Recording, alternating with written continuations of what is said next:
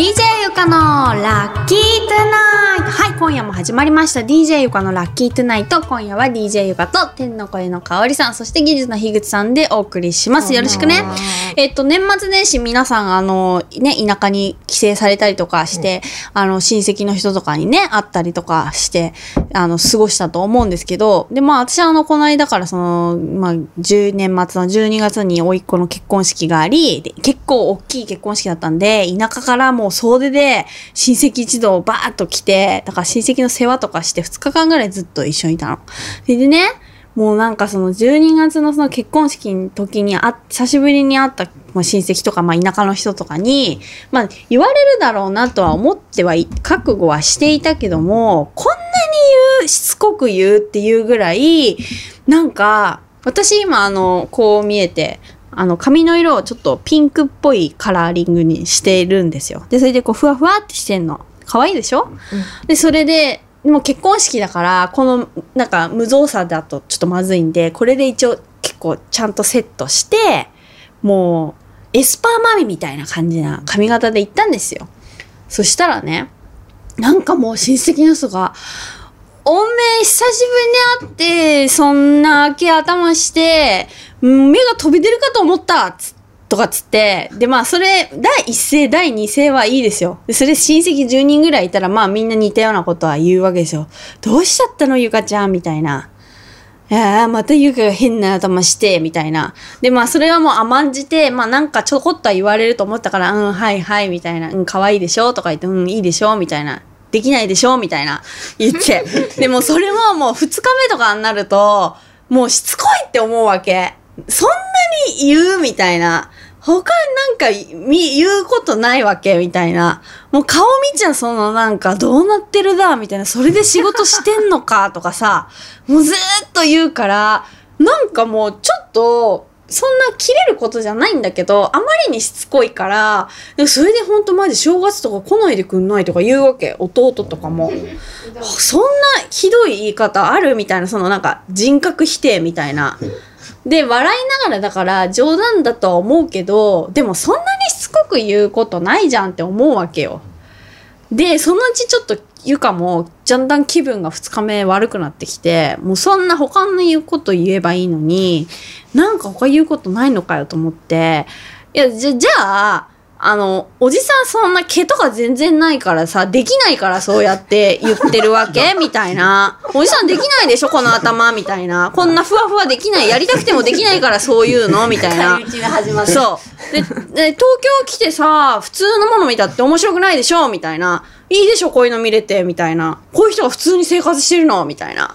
これ全然仕事してるのこれでみたいな。で、逆言えば、これをしてるってことは、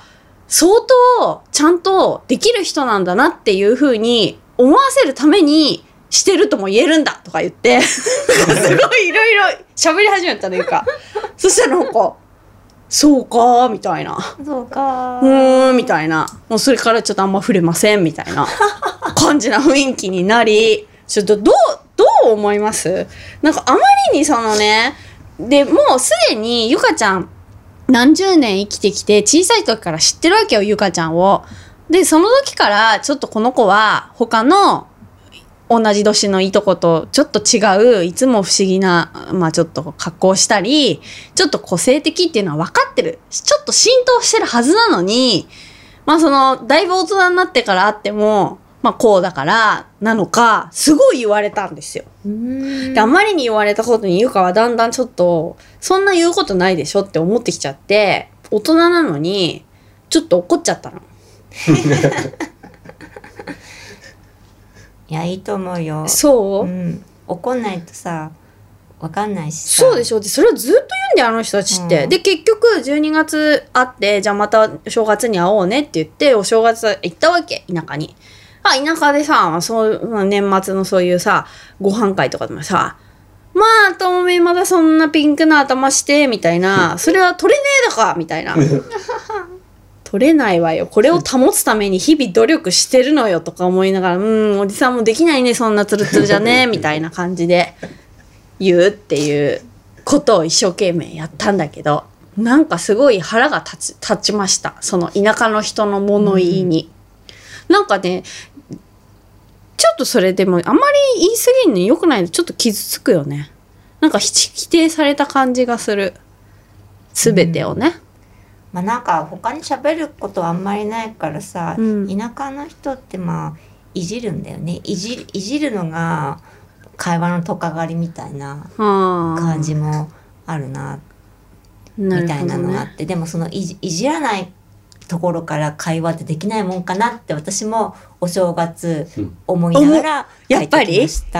ほらそうなんだよ、うん、みんなきっとそういうね、そのスノボをやってこなかった私たちっていうのは、うん、今いじられやすいじゃないですか、うん、そうですね、ね、そういう時の回避方法ってなんかないのかね、うん、まあゆかの場合はだからそのおじさんに対しては、まあ、私より毛がないからまあそう言ってやったけどね。いじり返してやった、ね。いじり返してやった。やりたくてもできないでしょっつって。ね。だからその農協のキャップずっと被ってんでしょみたいな。私そのキャップ被ったらめっちゃおしゃれだからねみたいな。樋口さんはありますなんか。なんか派手な人形とか持ってったらどうですか。そっちに。ホラーじゃない。話をしよう。ホラーじゃない。なんか肩になんか乗せて。肩に派手な人形乗せとくと誰も触れないってなるね。たまにピヨピヨみたいなね話しかけたりとかしてね、なんか言ってるねあのおじさんね、怖いねーって誰も話しかけてもなんかそれはあながちちょっといいねそのね、うん、でもそれってさ自分が話したい人も一切話してもらえなくなっちゃうから相当すごい強いバリアだからそれはちょっと寂しいよね。そうね、せっかくね、そうあの楽しい団らんに、そう団らんに、うん、全く美味しい昆布持っていくとかなんで昆布の話をするんです。いやでもさ結構田舎に美味しいもの持ってくのもさちょっとハードル高くてさ、田舎ってもうすでに美味しいものがたくさんあるじゃない。だから結構ちょっとやそっとのもんじゃさ、なんかその年末も松茸今年全然食べれなかったとか言って松茸ご飯とか炊いてくれて、いやもう今年は松茸が豊作すぎてもう腐るほど毎日食べてたわとかってもう追い返されるように言うわけよ。こっちはもうこんだけ食ってたみたいな、その東京の人なのに一回も食べれなかったみたいな、その秋の味覚味わえないみたいな、俺ら毎日食ってたぜ365日松茸豊作みたいなさ、なんかすごいそのだからやっぱ美味しいものも勝てないところがあるわけよ、うんうん、でまあ珍しいものとかも持ってってその時は喜ぶんだけど結局最後の一言がまあやっぱりあそこのケーキ屋の方がうまいなみたいなさなんか言われがちじゃない、うん、なんか結局まあその時は美味しいねみたいな珍しいみたいな感じで食べて、こんなこと、うん、こんなもの食べたことないわみたいな感じで食べるんだけど最後の食べ終わった後の一言があ近所のあそこのピータースのケーキの方が美味しいねみたいなさ最終的にはなんか食べやすいねみたいな、結局そうなるわけよ、ね、ならないなんか素直に喜ばない、うん、なんか変わったもの持ってきてくれて、なんかこっちはこっちでいろいろ考えてそういうのがいいかなと思って持ってきた手土産とかそういうのに対して一応そういうねごちそうってさ、地層ってやっぱ一生懸命走って取りに行ったみたいなあるじゃないですか。で東京の人も向こうに帰ってお世話になるからいろいろ考えてこれがいいかな食べたことないだろうなと思って持ってきたものをバッサリこう切るっていうそうなるよね。だから結構厳しいっすよね、うん、田舎の方は。そうね、田舎の人が喜ぶのは地元のものを褒めることだよね、うん、あ結局そうか、やっぱこっちのもの美味しいよねっていうのが一番の褒め言葉だね、うん、そうだよね。